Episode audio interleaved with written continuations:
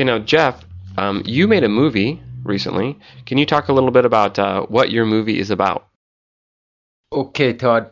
I want to qualify that uh, it is not a movie. It's a television documentary. Very big difference. But actually, a movie and a documentary, there's not a lot of difference. Um, I think the main difference is probably time.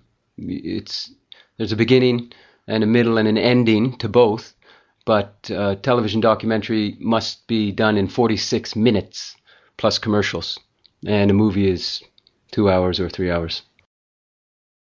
Okay. Oh, thanks um, for that. Well, um, okay, so it's a documentary. Uh, what is the documentary about?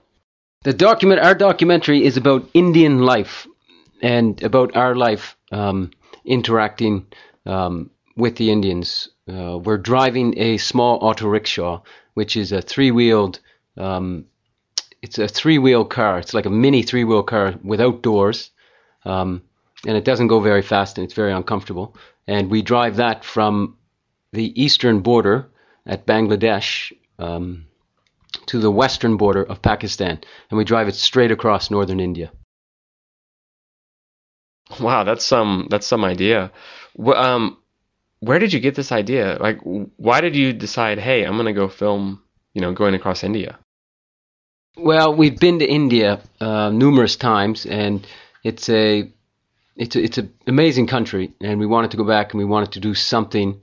Um, we wanted to do some sort of video or documentary there, um, and we wanted to do something unique that hasn't been done before there. And this sort of just popped up in our heads through discussion and uh, kicking around certain ideas. So yeah, it was just sort of an inspirational, spur of the moment thing. They're everywhere in India, and we saw one. We said, let's drive one across India. So it was sort of just came came to mind. Wow. Well, if if you had to describe your trip or sum up like what the whole experience was like, how would you describe it?